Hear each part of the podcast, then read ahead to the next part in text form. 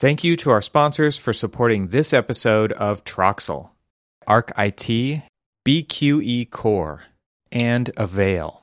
We'll share more about them later on in the episode.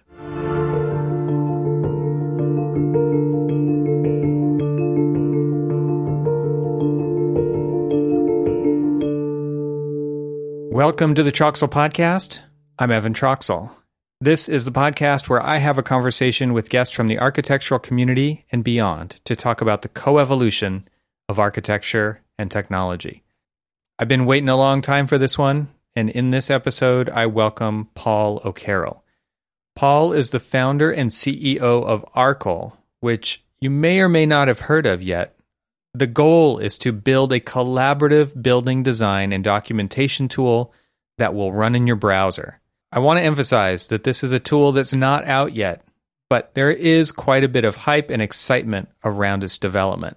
I also have to say, I like having conversations with Paul because there's absolutely no pretense involved, and his passion for better is contagious. His goals for Arcol are how do I say this? Well, they're massive. Simply put, and that's not to imply there's anything simple about it, the team at Arcol are hoping to give Autodesk and, and others, I guess you could say, a run for their money by promising Figma for BIM. Now, I don't want to make any assumptions here. You may never have heard of Figma, especially if you're deep in the AEC trenches or old school. And if so, that's okay. We get into it a bit in this episode, so it should all make sense by the end. Needless to say, it's a different approach to software than the major incumbents that most firms use today because the web has brought about a major paradigm shift in software development in the last two decades.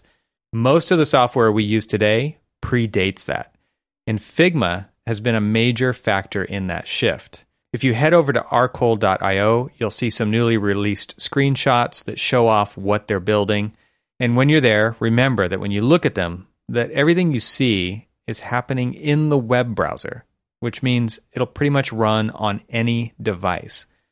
Beyond the Figma related goals of being browser based, easy to learn and use, and highly collaborative, they're also promoting Arcol as being AI driven. We didn't have a chance to get that far into that particular topic in this episode, but I have a feeling there will be more conversations in the future. This discussion includes some thoughts on their core values and what Paul refers to as first principles thinking, the fundamentals of the Arcol product, why being opinionated is important in software development, why Paul and team are choosing themselves to solve the problem of bringing the magic back to BIM and architectural modeling and documentation software in general, and more. I think the development of Arcol is going to be a long road, but I am rooting for them to succeed. So, without further ado, I bring you my conversation with Paul O'Carroll.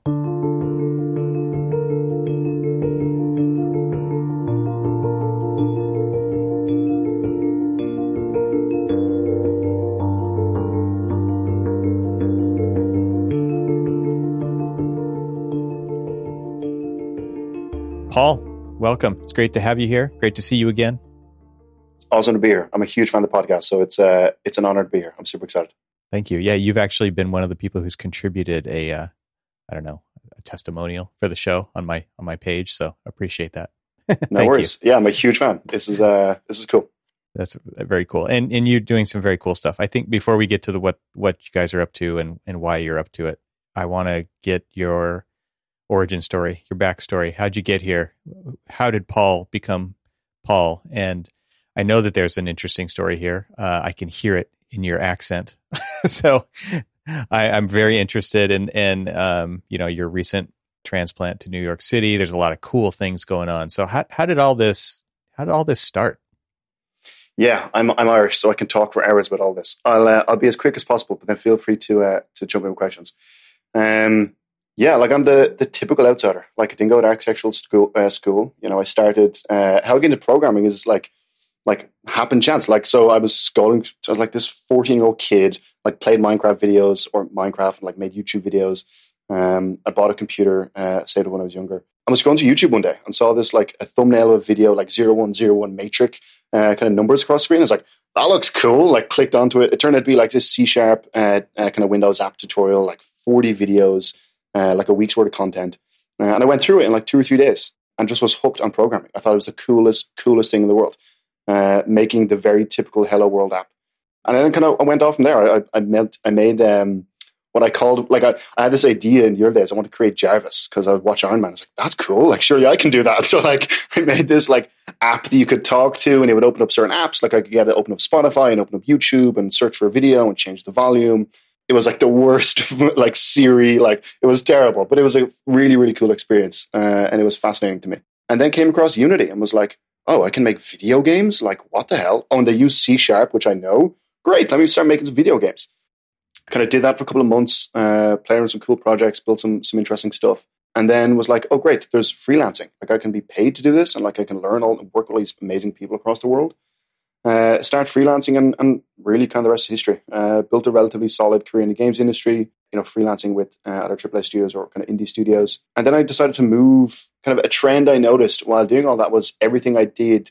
I always brought it back to architecture in some way like physical architecture. My father's an architect. I wrote this a little bit in the manifesto about kind of me growing up, sitting under his, his drawing table and thinking that was just such a cool, like this man just had an idea for a building and he'd sketch it out and make this thing fury and it'd be beautiful drawings. And then six months later, we'd go on site with a hard hat that like doesn't fit and like a Visi vest that doesn't fit and see this, you know, mound of steel and timber and glass a wreck from the floor. It was just the most magical experience. Like it was the coolest thing in the world to me. Um, so I kind of noticed that, like, I noticed that I, I always thought architecture was interesting during game stuff. And I said to him one day, I was like, hey, I want to like work in architecture. I want to like start working in architectural firms. Originally, my thesis was that, yes, I know we're getting at why. what, no, what did he, yeah, did he dissuade you? Did he pull you? Like, I, am interested in like the, the dynamic, especially of a father son kind of a relationship, because I, I see the whole gamut, right? Yeah even when there's no relationship involved. So so this is a very close relationship. Was it was it a push or a pull to architecture? It's a good question. I think I think it's always been like a subconscious pull. Like we've always had interesting conversations about architecture. And like I've always been fascinated, even when I did game stuff, with the tech that they use in architecture and Revit and Enscape, like all these cool technologies. So I think with more of a pull, it wasn't a purposeful thing. He's been very careful about not pushing me towards architecture. But when I kind of was like, yeah, I want to work in like I want to my original idea was that I want to bring VR to architectural studios because um, you know when you're giving a client a representation like a, a, pitch of a building, you bring them to a small conference room, open up a PowerPoint, and you flick through this little 20 inch screen or TV at the end. And I was like, why don't we just like we've made this gorgeous 3D model? Why don't we stick it into Unity, stick on a VR helmet, let them walk around? Um, so I like walked into like the principal of this firm was like, we should do this. Like I want to do this for you. And he was like, sure, build it, like do it. Uh, so I started working in the office. I built this cool stuff, and uh, yeah, he was very careful about it not being a forceful push, but like slowly just kind of reeling me into uh, to architecture. And then yeah, I kind of you know that snowballed into working with more kind of typical enterprise companies. Uh, I started a company. We are kind of a services business. We're a digital design studio, mostly with, with at, at you know the last couple of years, Fortune 500 companies, stuff like in-house design tools, backend infrastructure, kind of general design tools. Again, typically with an AEC twist. Um, and then I started a I started Arcol. Yeah, interesting. Wow. And you you've been in Ireland up until now. Is that true? Yeah, like it was it was funny. Myself and my girlfriend, we uh last summer we'd never been to the states, and we were talking about moving to like Australia, and we like wanted to move out of Ireland. And I had a business already in Ireland. I was like, I want to I want to travel. I want to do some stuff. Uh, so we're like, what about America? So we're like, yeah, cool. Let's let's go. Like, I've never been. So we're like, we picked, uh, we went to New York for two weeks. We are in Austin for two weeks. We are in LA for two weeks. And we came to New York and we just like fell in love with the city. And we're like, this is what we're to do. We're to come here. Um, so went through all the visa process. We're still going through the visa process. And we literally got here. Like we, we are officially in our apartment the last like three weeks. It's been, uh, it's been a hell of a ride. It's been cool. I, I, I love that the kind of stuff that you guys put out on social media, and I we'll get to what you, what you're doing. But I, I I I love you said it before we hit record. You said I'm an open book, and I think the kind of voice that I see you talking on Twitter is very much in line with that. It's it's very much willing to just ask questions and get people to to jump in and be become part of the conversation instead of telling people like that this is how this is how it is, this is how we see it. How does that where does that come from? especially as you're designing a product for potentially thousands of users, right? Um, I mean, there you you certainly have opinions. You certainly have to kind of have a, a, point of view, but at the same time, you also have to build the thing that people are going to be willing to upend their current workflows to jump into. And and obviously, there's going to be similar shared foundations in a lot of the tools that we use. So they're not like starting from scratch, but there's there's also got to be a compelling reason to get there. And I would assume that a lot of that has to do with your approach, uh, how you're going to interact with them and radically kind of, you know, incorporate them into the process. Yeah, I mean, there's a bunch of interesting things in there. I think um, it's like one of our like values at, at Arcol is is always be curious, um, and I think it's really important. I think I think my approach to building Arcol has always been first principles thinking, and a core part of first principles thinking is that you just ask questions and you ask why five times. You're going to get to the core of an issue, um, and then you can kind of logically reason backwards or reason upwards from there. Um, and I think my approach to like generally how I built culture internally, generally how I am as a person, is I'm just, you know, incredibly transparent. I have no problem looking like a stupid. I have no problem asking stupid questions. I, if I walk into a room, I want to be the stupidest guy in that room, and if I'm the smartest guy in the room, I'm going to leave that room because I can't learn anything.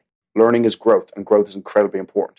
Um, and it's played out, you know, as, as you talk about, it, it's played out on, on, how I am on social because I'm just me. I just ask questions, and sometimes I look stupid. Sometimes I have, I have a good opinion on things, and I think it then plays into how we build product at Arcol and how we build culture. Uh, and I've had this interesting kind of thesis for building product, uh, which we can talk about later, but it's called the cycle of product. And it is essentially the, the, the epitome of what we chat about, which is like the first act of Arcol is these are things we're opinionated on. And we've worked from the ground up to reason through these things. You know, being web based, being collaborative, infinite canvases, better defaults, sketch based modeling. Um, and the rest of it is like, hey, we don't have an opinion on it yet. So we're going to give you a plugin infrastructure to build the way you think you want to build it. And we then can gather it, like data from that and organize our own opinions on, great, you all build a HVAC plugin. We now need to gather opinions on HVAC plugins. We need to reason logically through that and how we're going to have an opinion on it. Um, and I think that's partly just from how I, I operate as a person. And I think I've, I've brought that to, uh, to Arcol. I think you can't have ground up innovation without first principles thinking. And I think if you just assume you just default know the best way to do things, I think you're naive. Um, yeah, yeah, interesting. I mean, this is, uh, I, I, guess, it's kind of the the tale of a modern product as well, right? Because of the way that everybody is connected, the way that a lot of this happens on display, um, it it needs to have that level of interactive behavior with the user group defining the direction of the product, so that it can be welcomed and you know right at first blush at, at alpha phase before beta phase, right? Yeah, I mean, I mean, and, and the problem with, with this approach is that you go the opposite way. And you go that you just listen to users and that's all you do. And then you get multiple different opinions and then you just kind of never build anything useful or valuable. Then you have a paralysis. Yeah. Right. Exactly. And I think the the risk of that approach is, is exactly that you go down that path. And my job as founder who's kind of keeping the ship straight is to listen to users, to customers' feedback, listen to customers' opinion and, and, what people think they want, and to reason logically from that. Great, great. You want a better way to draw doors. Why? Like, why do you want? Why is Revit's way not good? Why is audit like like reason through these things logically? Ask the stupid questions and get to the heart of it, and you understand. Oh, it's because you're not using sketch based modeling, and it's a bitch to do Revit families. Like, okay, I understand now. Now we can reason logically back up from there. So yeah, to your point, it's it's a kind of that approach of always being curious is a risk because you can be seen as not having opinions. I think my job is to distill distill all the questions that I ask down into allowing me to form my own opinions on things. And we've had those kinds of conversations. I think. Yeah, we've that, had loads. Yeah, that that to me is the kind of thing that actually makes me feel like you guys are on the right path because I am.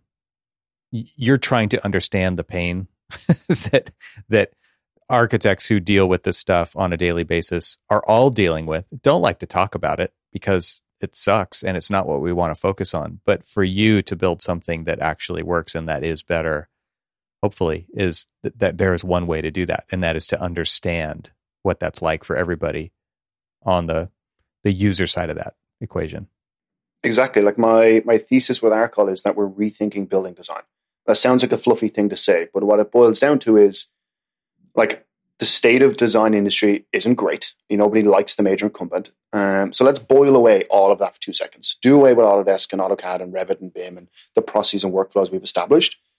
And what are you actually trying to do as the developer of software uh, in, in AEC, uh, specifically kind of design software?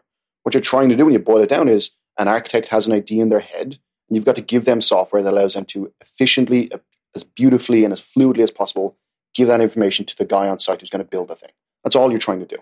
And I think we have opinions on how to do that, but there are nobody, there's nobody in the world that knows better how to do that than architects themselves. And we just need to find a good way to maneuver those conversations effectively so we can get to the root of what they're actually trying to solve.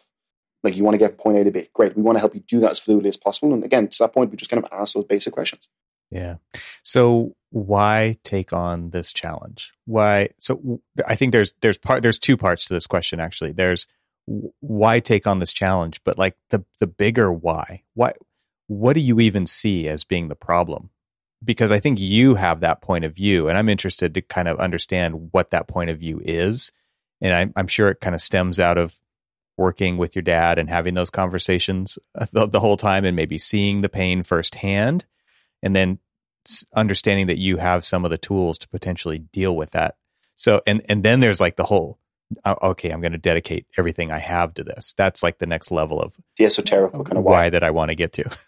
yeah, yeah. Um, I mean, the answer to why is that I'm probably crazy. Um, and like, I just love solving complex problems. And this just seems like the most complex problem uh, that one can solve. Like, if you look at uh, the $14 trillion construction sector, it's built upon design. And design is mainly built upon a platform called Revit that nobody likes to use. And that to me is just the most mind blowing thing to try and understand. Um, so the why is like I'm probably partly crazy and love solving problems. Um, I think the more high level esoteric thing is kind of what I alluded to in the beginning. You know, I started my first um, interaction with architecture or construction was this magical experience. And then when I started working in architecture firms, I realized it wasn't magical. Like nobody the creativity and just the fun of architecture felt gone, and nobody the the fun and joy felt that it was sucked out of architects. Um, and I had this idea. I was like, uh, why don't we just rebuild these tools? Like, why aren't they web based and collaborative and beautiful? You know, five years ago.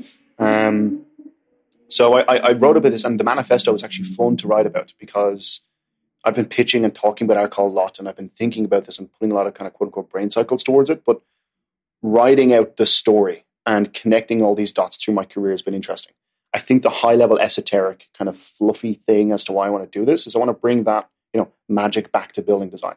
Um, I think maybe more practical approach is that I saw how frustrating my father's life was using Revit and how much he hated it. And I was like, you use this tool for eight hours a day and you don't enjoy it. I was like, I can build a tool that you'll enjoy. Like, why don't I just do that? Um, it's like maybe in a really low level practical thing, it's just like I want to make his life better. And then you extrapolate that out into if his life is like that, one of the hundred, other hundreds of thousand architects' life like. Um, and I think uh, buildings are such a core thing to society. Um, like you're in a building, I'm in a building, um, and this the professionals that design these buildings don't seem like they're enjoying it anymore. Uh, at least from all the ones I've chatted to, um, and that is sad. And I want to bring some of that back. Yeah, I think that there's a, a huge value in bringing that back. I, can you imagine the state of the work if there was enjoyment in that process? it would be, I think, it would be drastically different. No, it's a yeah. great point. Like the the cascading waterfall effects of particularly construction are fascinating. Like if we can make you know, you know this kind of non-trackable thing of making architects' lives better, like we can build nicer buildings and build more buildings and house more people and build cheaper buildings. Like all of those waterfall cascading effects are just fascinating. And the only reason that we have an impact on them is because we're solving such a core root problem of the lowest level design platform we're building. Like we're not just tacking on another platform on top of it. We're going, right, we want to rethink how you actually design buildings. Um, and it's like one of the most fascinating things about the problem to me is just, great, we're going to make this user's lives 10,000 times better. But what if the guy's actually going to live in this space? Like how much more is he going to appreciate it because the space is cheaper or was designed better or was more efficient? Like all of these kind of things that you don't uh, think about when you're doing UI UX designs that will happen 10 years from now it's just fascinating to me. And it only happens because we mix those that digital and the physical in construction. It's really unique. Yeah, this is a big, huge problem. This is a challenge, I should say. I'd like the, the thing that you are embarking on is a big, huge challenge. Where do you begin? There's so many things fighting for attention immediately. I can imagine like like the, the when you ask a question, what are the problems with X, your process? Mm. Tons of hands go up and they're all they all have a different reason. And so you've got to kind of start somewhere, right? So where are you beginning? Yeah, that's a good question. So like product wise, I think if you boil down all of the high level problems, um, you can succinctly communicate them in, in usually low level issues. And where we're starting product wise is like the very basics of buildings, and we just want to absolutely nail them. So, like the closed alpha, which we're releasing in the next kind of two months or so, is going to be walls, windows, doors, stairs, ceilings, and some basic documentation. And do it in a cloud based environment or do it in a web based environment, do it collaboratively, and it should be beautiful and amazing to use. If we can nail them, then it's about just kind of working upwards vertically and through like what are the next aspects of buildings, you know, HVACs and engineering and structural and civil. Um, and I think product wise, our approach has always just been, you know, kind of top of the act one, act two piece. Act one is the things that we're opinionated on and we need to implement, like we can have huge impact on infinite canvases, sketch based modeling, better defaults, um, and proving them with basic walls, windows, doors, stairs, ceilings, and saying, here's these basic things and these basic workflow improvements that we've given you. Imagine if you did all of your building like this. Uh, imagine if your entire building design process was done using these basic things. Um, and then it's just continuing to ask those questions and boiling down all these kind of high level problems into great, we have this foundation that we sit upon. We have this foundation of drawing walls, windows, doors, stairs, ceilings beautifully and amazingly. What's the next level up? Um, and we'll just reason through that from a product perspective. And it's, you know, there's a, a mixture of like dedicating resources internally and but, but like there's all those other kind of company questions to answer.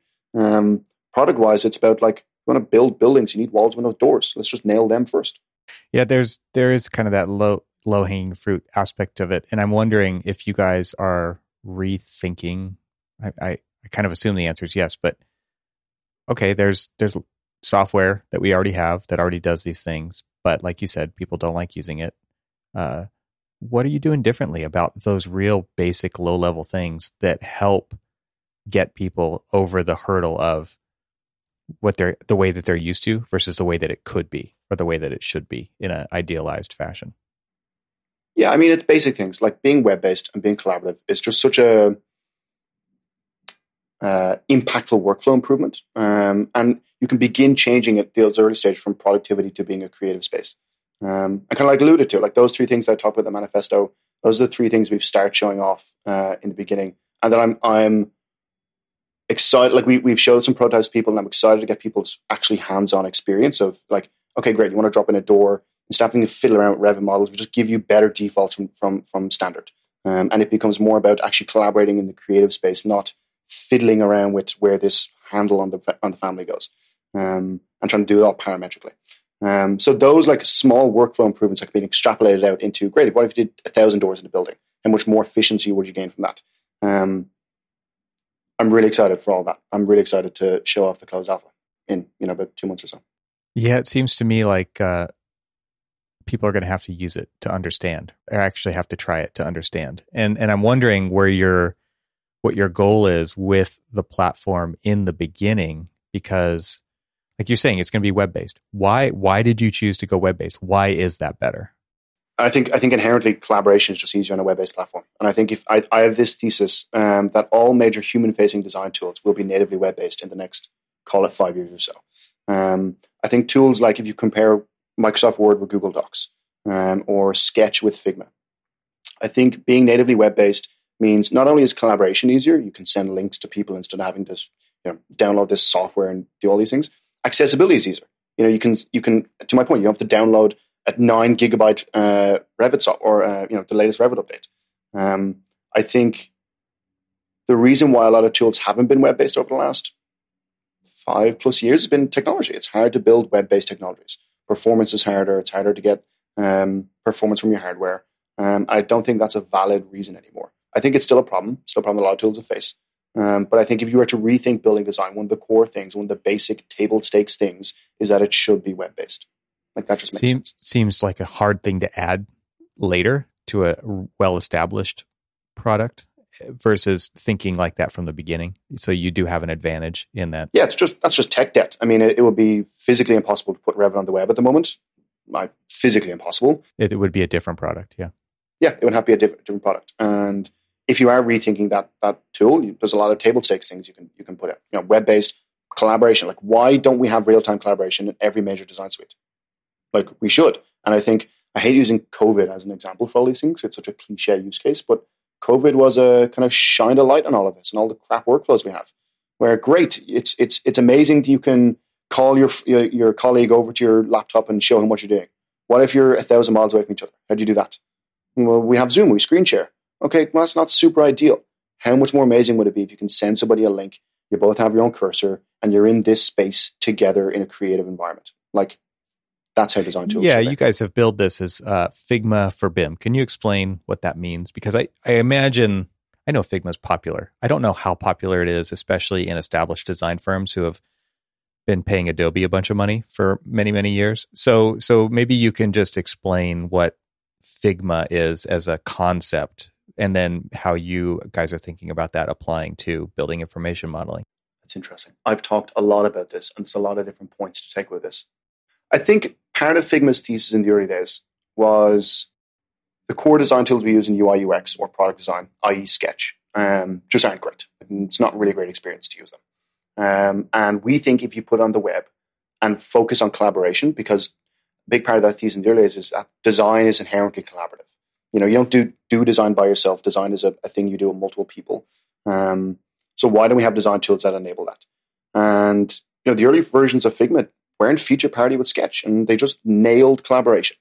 Um, and I think they've proven, um, particularly in that space, and that's then extrapolated into every other vertical, that collaboration at its heart, especially in, in design focused things, um, is the core of what you're doing. So, like, there's the the initial thesis of being web based, being collaborative, um, is that you know architecture is is a creative space. Therefore, it is done by multiple people. Therefore, you should have creative design tools. I think there's a lot of other aspects to the Figma story that are really interesting to me. One of the other ones that I talk about a little bit internally is this idea of like product empathy. And Figma have done such an amazing job at nailing workflow improvements within a tool that they just understand the user. So, like one of the things that we are we are chatting with the director of product a while ago, and he gave us his example of the reason he joined Figma was um, he was like moving a, a, an item across the screen, and if he held control, it would like copy it automatically. Or something. I don't remember exactly what it was. And he was like, "That is such an intuitive thing that you wouldn't understand if you weren't a designer. That makes my life so much easier." And that to me just proves you care about the thousand little things at the bottom that make it so much easier to have high level workflow improvements.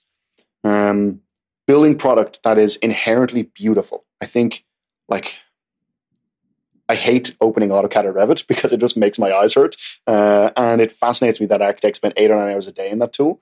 Um, and I think it should be a fun, beautiful environment to be in. Not only like visual, kind of visually looking at it, but workflow improvements to my point of like Figma's example of moving it and, and holding control and it copies automatically.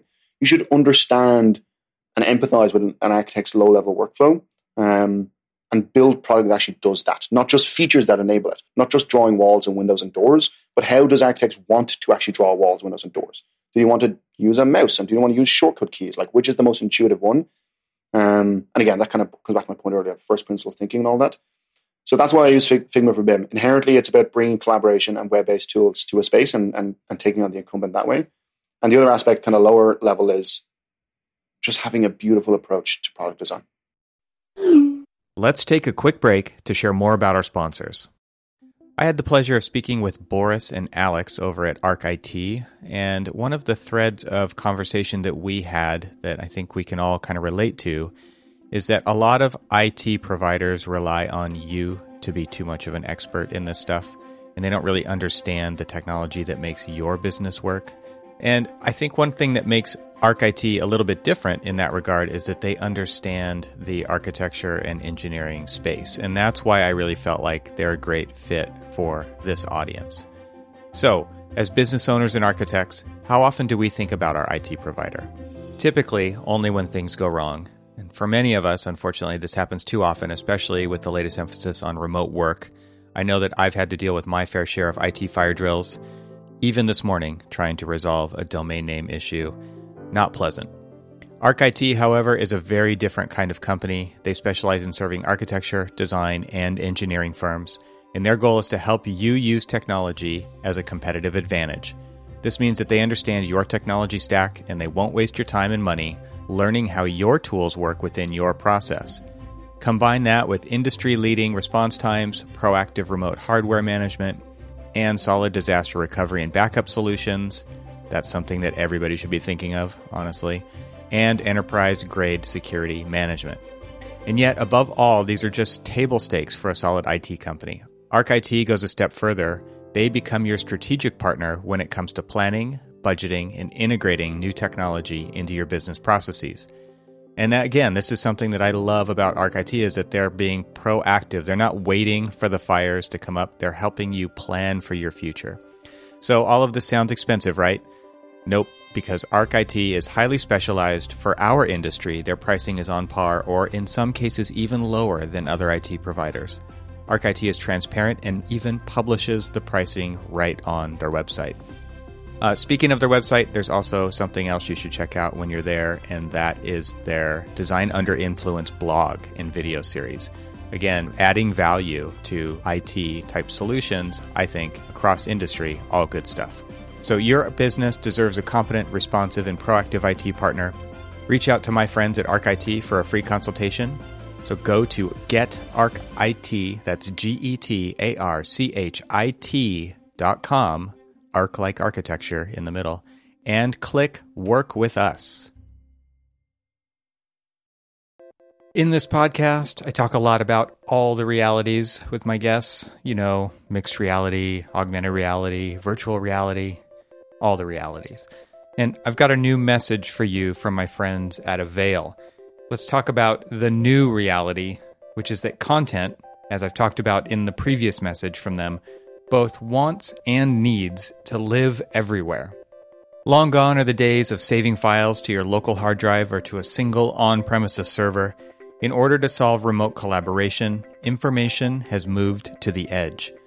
The cloud is king, and the number of cloud services out there dictate that the number of storage locations will continue to grow dramatically. Where do you store your files? BIM 360, OneDrive, SharePoint, Box, Dropbox? AWS, Azure. Chances are you probably save them in some weird combination of those that I just mentioned and more. Well, here's the point of this message Avail hides the complexity of where content and information resides. What file to use used to be your biggest concern. Now it's where do all those files live? Avail takes where out of the equation, which means that with Avail, you can actually find your mission critical and not so critical files too right when you need them. Avail helps get you the information you need faster. Go to getavail.com today to learn more. Systems and standard operating procedures. You already know that's how to build a profitable business and find the freedom you want. You need systems and procedures. But you struggle with choosing the systems you need most and how to implement those systems quickly so you can get back to doing what you love most. The Designing Your Business Masterclass series was created by an acclaimed architect and business consultant, Douglas Tieger, FAIA, to help fellow architects and engineers run their firms more profitably while maintaining a healthy work life balance. Douglas grew from a solo practitioner to become managing partner of his 30 plus person firm, and then later sold his firm so he can do what he does today, helping architects be more successful at Tieger Consulting. On the third Wednesday of every month, Douglas dives deep into an essential topic that will strengthen the profitability of your firm and make it sustainable for growth in the years to come.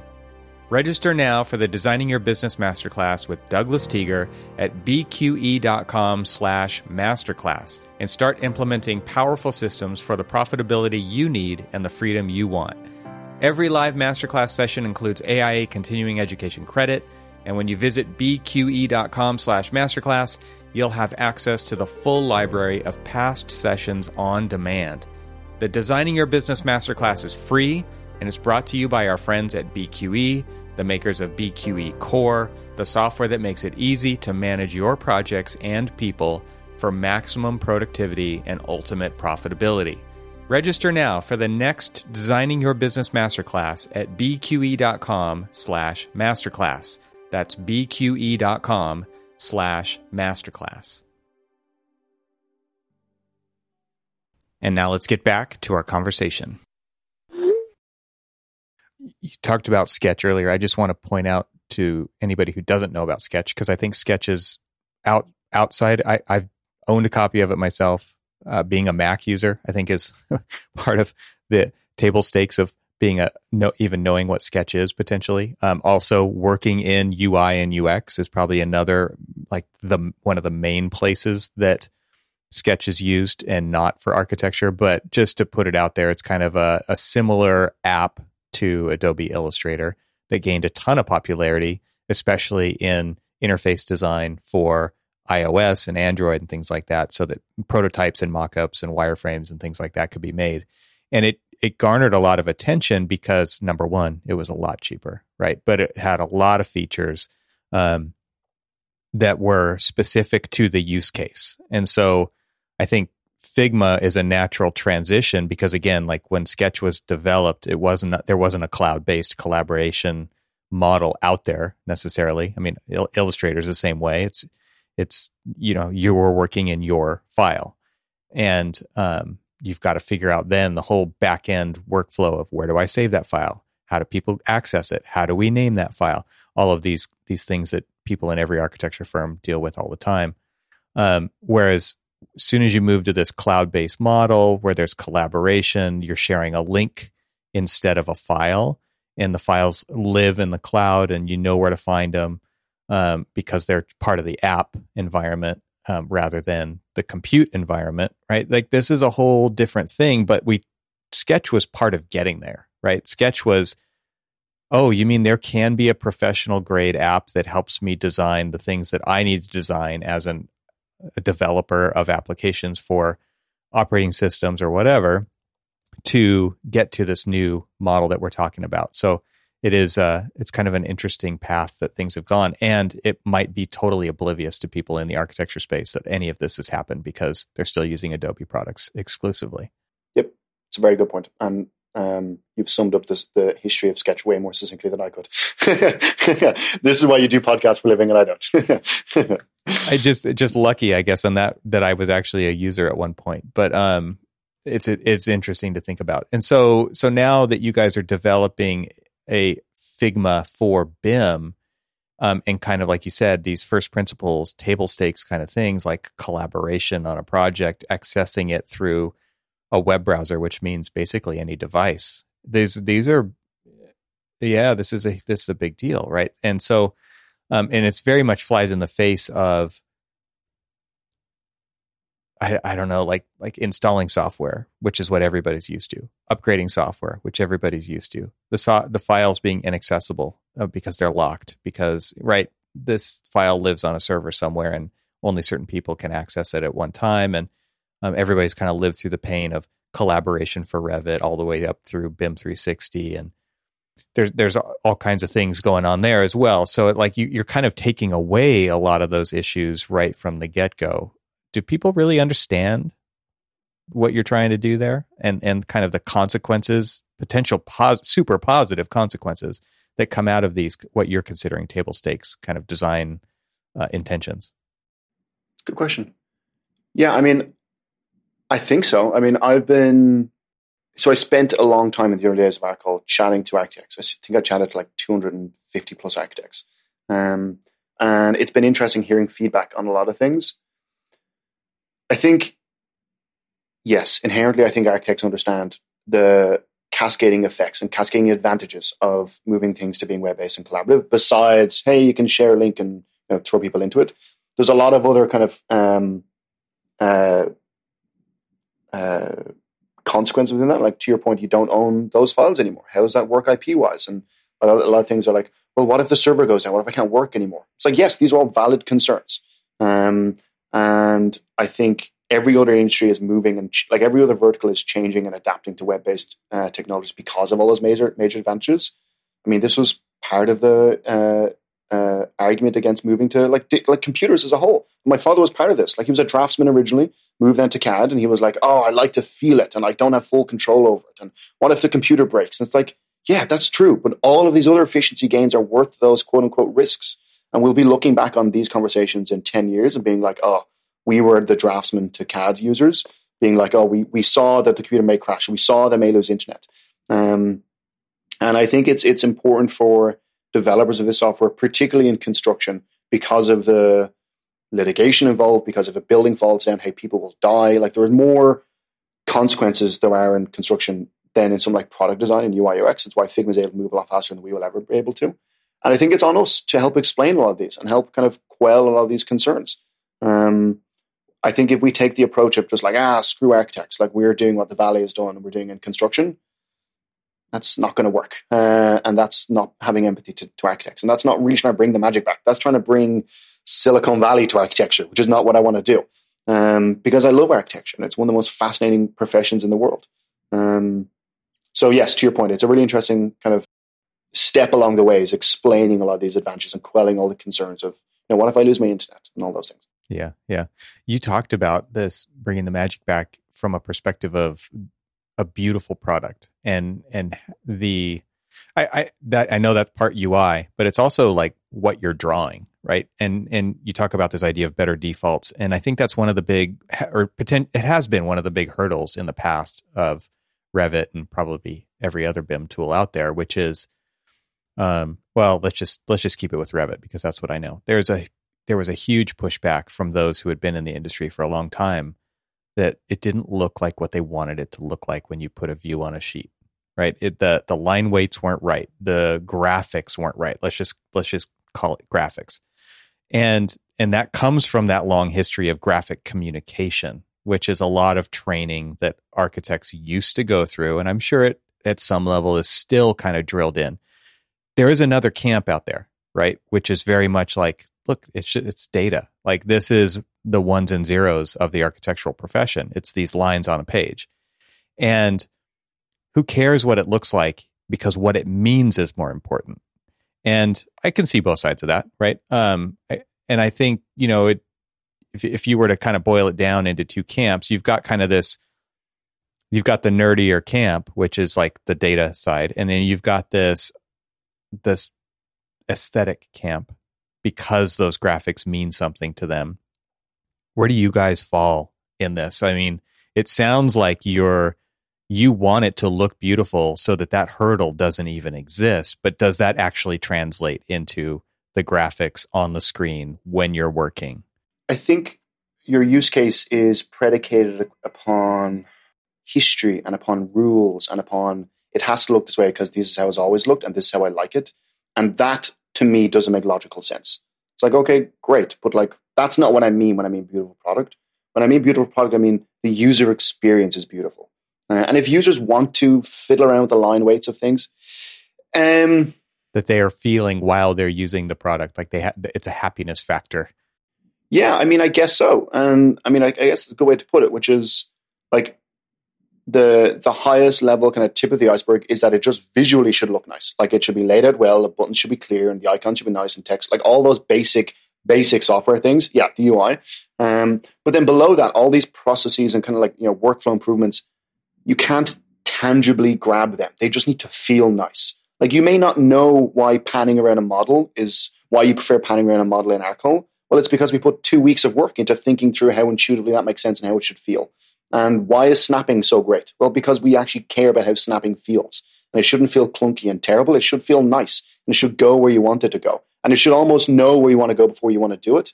Um, those are the aspects that are untangible, that are just beautiful and should feel nice. And I think there are two ways. You know, you've kind of separated these camps of, of communication, which is kind of database communication of you know, you know maybe API calls that kind of stuff, versus um, sheets and views and visually representing things.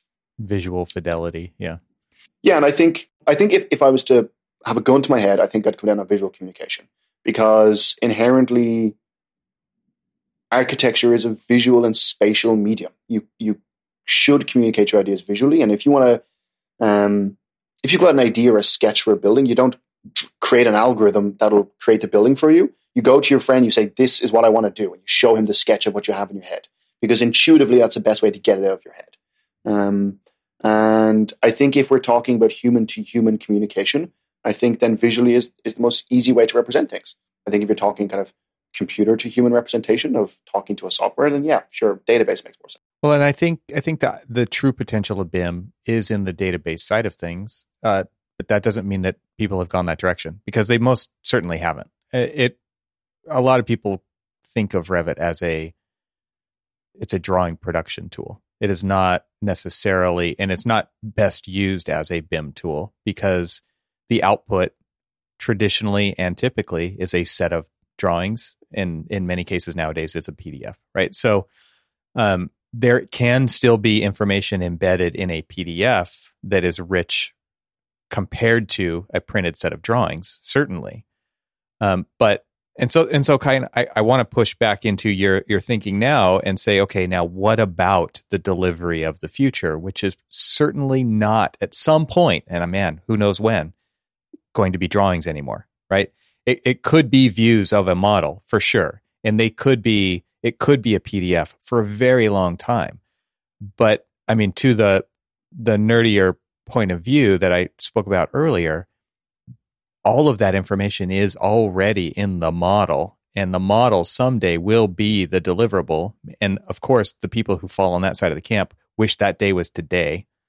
They wish it was yesterday right? But we're not there yet. So where do you guys fall in kind of navigating the potential of where things are hopefully certainly going? Um, of course there's a chance that they'll never get there. Um, but but what do you guys think about that as far as like the the method of visual communication as a means to uh, another possible delivery type in the future? I think a lot of this is outside of our control. And we're not going to control when things move to digital delivery. We're not going to push, like, we if we release Arcol and don't support PDFs, that's not going to mean that the industry is going to move away from PDFs. No, I know. Yeah, I mean, you're absolutely right, and and it's it's like you kind kind of have to do it all. Like you kind of have to think about it all and, and let the users drive that, I guess, or the, the agencies drive that, or the insurance companies, or the lawyers. I don't know. Not even that. I mean, like our deliverable will always be viewed as the link you can send, uh, like your your invite link with with Arcol. That will always be deliverable. If you want to send the info to somebody, you send them the link. They have access to it. They can slice it up and divvy it up whatever way. They, if they want to create sheets and views out of it, they want to create an FBA, like whatever they want to do with that information is is really as an architect out of your control. Like you shouldn't really have an opinion on it. Like it's not you're not the one building the information. Or the, the answer is yes. Yeah. yeah, like you don't like yeah. Well, wait, yeah, exactly. Like one of the one of the early naive stupid questions that I went about when I started in this architecture practice years ago was I was like, we're making this 3D model and then we give the guys we spend weeks fiddling over this 2D PDF and that's our deliverable. Why are we giving aren't just why like why aren't you just sending them uh, an RVT file? Like this is the stupidest thing in the world. My father like very calmly sat down was like, well, think about it. What information does the guy on site need? I'm like, well, he needs a model. Like he can then move it around, he can see it, he can expand things, do whatever he needs to. And he's like, no, the bricklayer on site just needs to know where to put the bloody brick. And the most efficient way to give him that information is a 2D picture that says, here's where you need to put your brick, and here's the dimension, next one, here's the size of it. And 2D PDFs and, and plan, or, or 2D paper is the most efficient way to give him that information. Um, and it kind of was interesting to me because I view this as an outsider of like, we're, we're spending time on all this stuff. Um, why aren't we having an opinion on how we should give it to them? And it was an interesting kind of experience of like, you don't have an opinion on how that information is consumed. Whether a guy wants to throw on a VR helmet and then lay the brick that way, or he wants to look at a 2D PDF. Like, that's not your c- control. It's your job to design the building. And you shouldn't have an opinion on how that information is consumed. And that's kind of the way I view kind of deliveries out of Arcol. It will always just be the link, the invite kind of quote unquote link. Um, and whether you want to, you know, take PDFs from that, whether you want to export it as an OBJ or an FBX or an RVT or whatever you want to do, we should allow all of it and we should have no opinions on how it should be outputted because it's, you know, kind of what happened. It's, it's out of our control. We don't control the regulations around it. Yeah. It is interesting to think about how architects are just a piece of that puzzle. And a lot of times we're thinking about a possible future that is not the real future. And so we're trying to cover all those bases. And at the same time, we can't ever cover all those bases, nor should we be the ones who are in charge of deciding which way those bases are covered. Yeah, yeah. So one one of the things that you you and I shared um, some a conversation about was Daniel Davis's article on horizontal versus vertical. And maybe you can speak to your perspective on that. I'll put a link in the show notes to the conversation I had with Daniel about that topic and about his article uh, in the in this show, so people can refer to that. But our Arcol is on a similar path to I think what a lot of other software vendors have had to bite off in the past, right? Which is a decision to, and you've already alluded to kind of how you're going about this with the, the plugin architecture, but but the the idea that you solve a you solve for a set of problems that goes across verticals. So it's very horizontal in nature, right? What are the basic fundamentals that you need to do architecture, not a specific type of architecture, versus skyscrapers or hospitals or you know we'll call those the verticals in this industry so what what's your view as as you start down the path of development of a of a new piece of bim software this is really really interesting it's interesting because when that article came out uh, it synergized with a lot of what i talked about over the last kind of 12 months before that and i text daniel was like we have to chat like i want to give you all my thoughts on this and we me and him spent a long time going back and forth and we had interesting conversations around it and I haven't thought about it since. It was like six months ago. Um, so it's interesting to put myself back into that kind of uh, brain cycle side of things. I think, I think this boils down at the highest level to very logical first principles thinking again, uh, which will be the root of all my conversations. Which is, if you're to rethink how you design buildings, do you want eight different softwares that allows you to do it for each typology? Um, no, it probably doesn't make sense. Do you want one platform that you can determine your own typology within? That probably makes more sense. Um, and that's inherently the way we're going about Arcol. That's kind of what I chat about with this Act One, Act Two. Act One is, uh, you know, we have opinions on these things, and these are things we're going to you know, strictly build ourselves. And Act Two is then kind of customizability, like like we're the uh, we create the ingredients and let the users be the chef, kind of thing. I think at, at its highest level, it boils down to yeah, what I said, which was um, Interesting. It's interesting. So I had dinner, Daniel, last night, and this was not what we chat about. Uh, we chat about the story of Katerra for like 40 minutes. Because uh, I, I, was talking to him about, like, I want to start studying companies again. He, he sent me the link to Katerra this morning. Thinking, talking about verticals.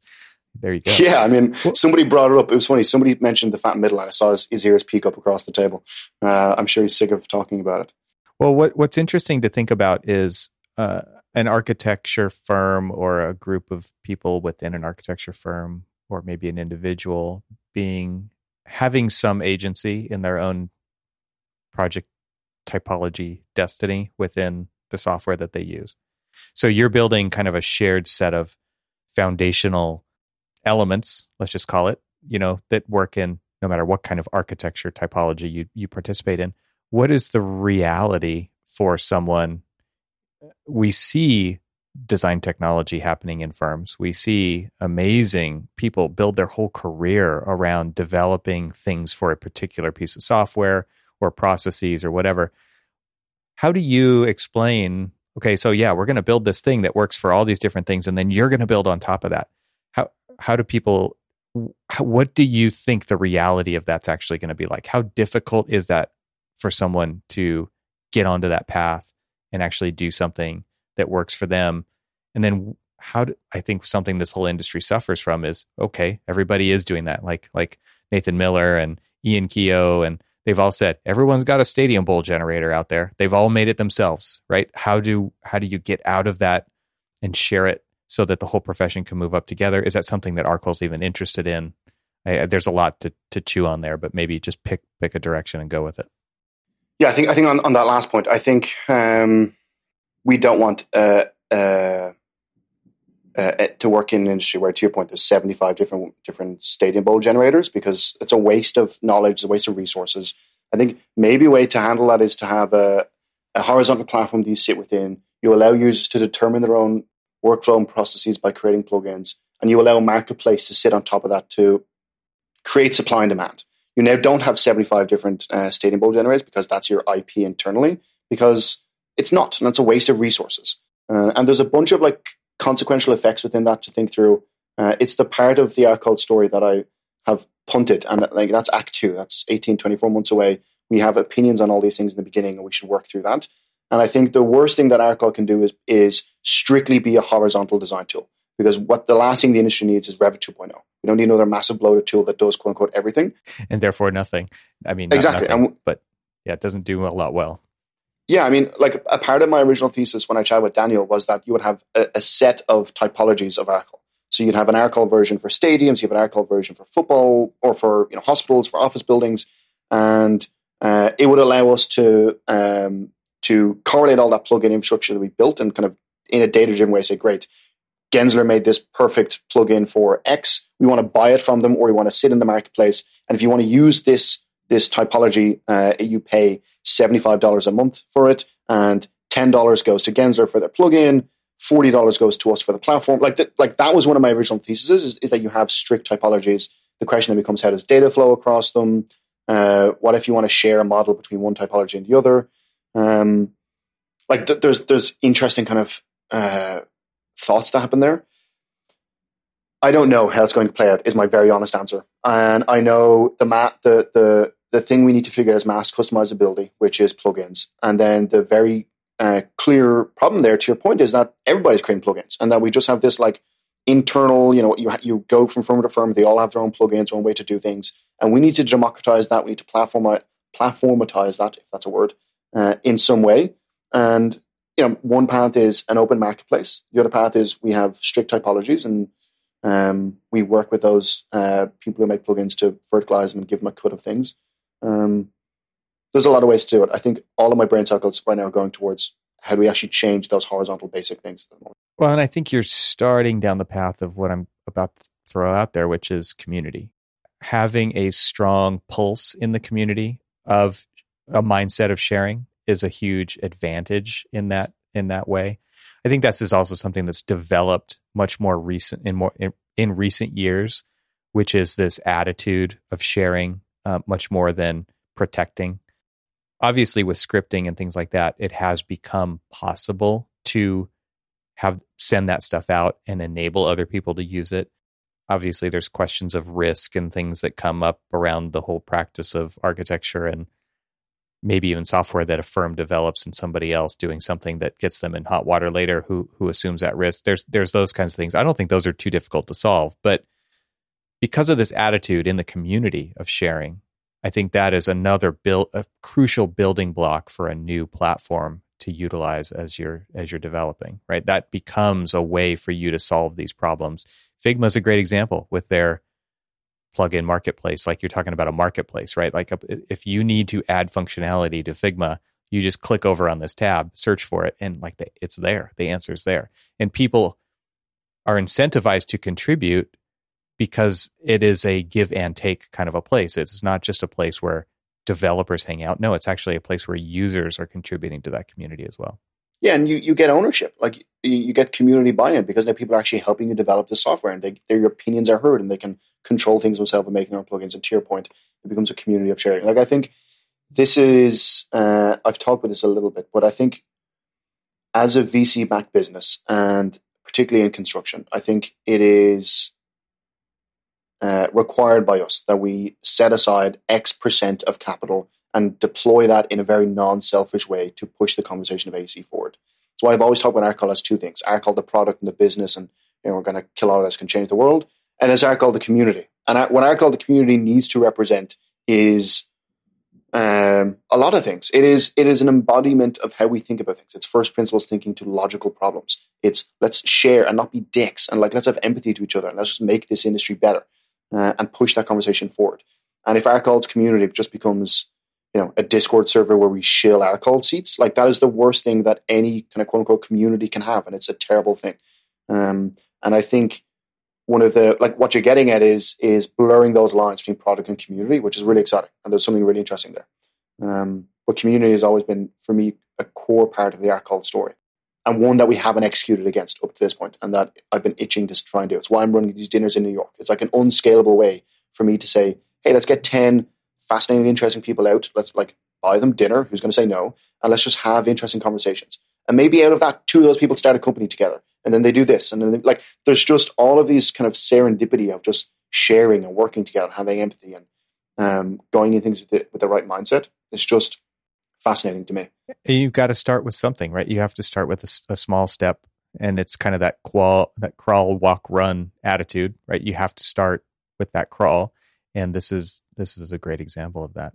One of the things you said earlier that I just wanted to circle back to because I had this thought and then I forgot about it, and and now it's back is the satisfaction of feedback when you're working in a digital process, which I think that's something that Apple's nailed, right? It's like, what does pushing this featureless button on a screen, on a glass screen feel like? And you've brought up the word feel quite a few times.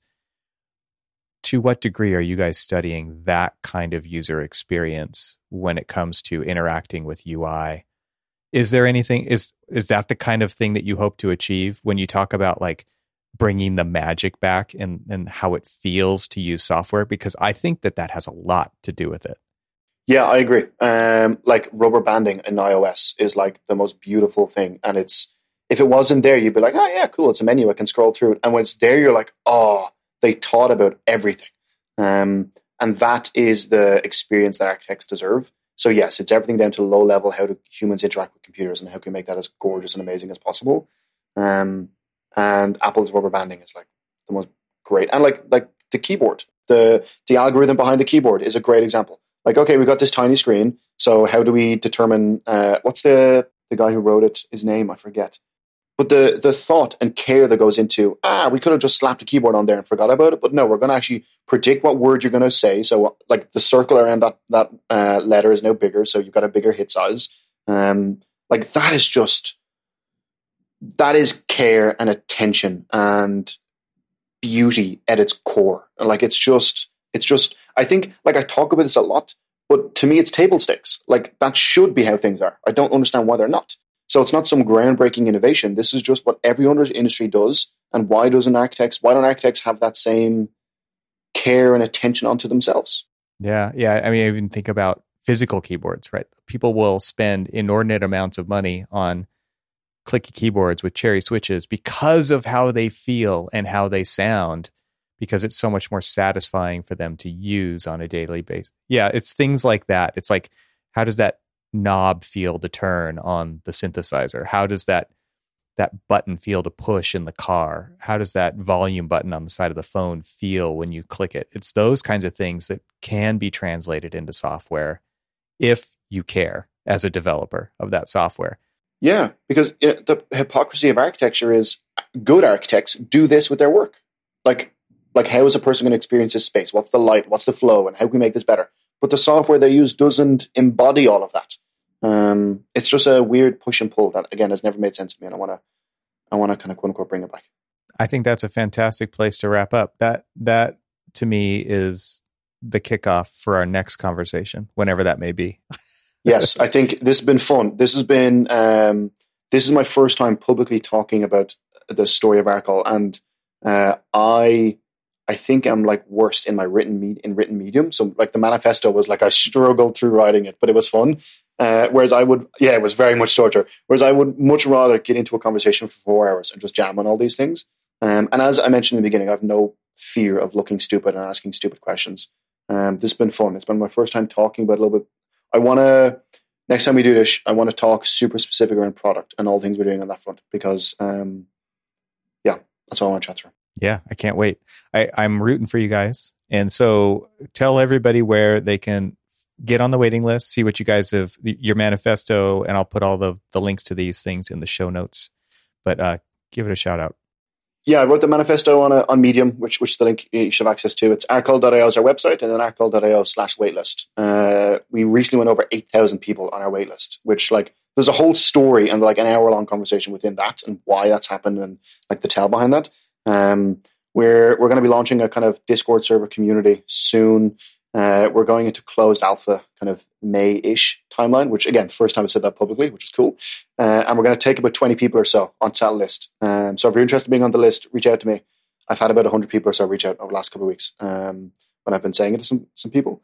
Um, so I'm excited. And uh, Arcol slash waitlist is our. Uh, Hopefully, Arcol is like ice water in an architectural software hell. Uh, that would be amazing. So again, I'm rooting for you guys. I appreciate your time today, Paul, and uh, I do look forward to our next conversation because it's only going to to get more and more specific and actionable for people. Uh, because I mean, this transition is not going to be easy. It's not going to be easy for you to build it. It's not going to be easy for the people to transition. But I'm hoping that you give them all the reasons to think about why these things need to be important for everybody. And and I think that you guys are going to do exactly that.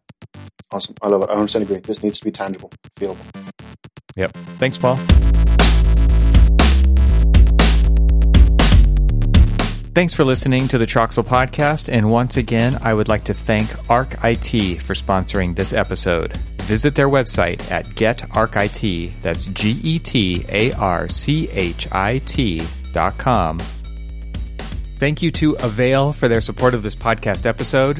Visit getavail.com to see their holistic approach to content management today. Thank you to BQE, the makers of BQE Core, for their support of this podcast episode. Visit bqe.com slash masterclass to register for the next Designing Your Business Masterclass. This show is part of the Gabl Media Podcast Network. You can see all the shows at gablmedia.com. That's G A B L M E D I A.com. You can help support what I'm doing here by leaving a five star review on Apple Podcasts to help get the word out, and of course, share it with your friends. I'd love to hear from you, so leave a comment on the website at trxl.co slash podcast, where you can find every episode. You can also follow me on Twitter and Instagram and YouTube. Just search for E. Troxel. Talk to you soon.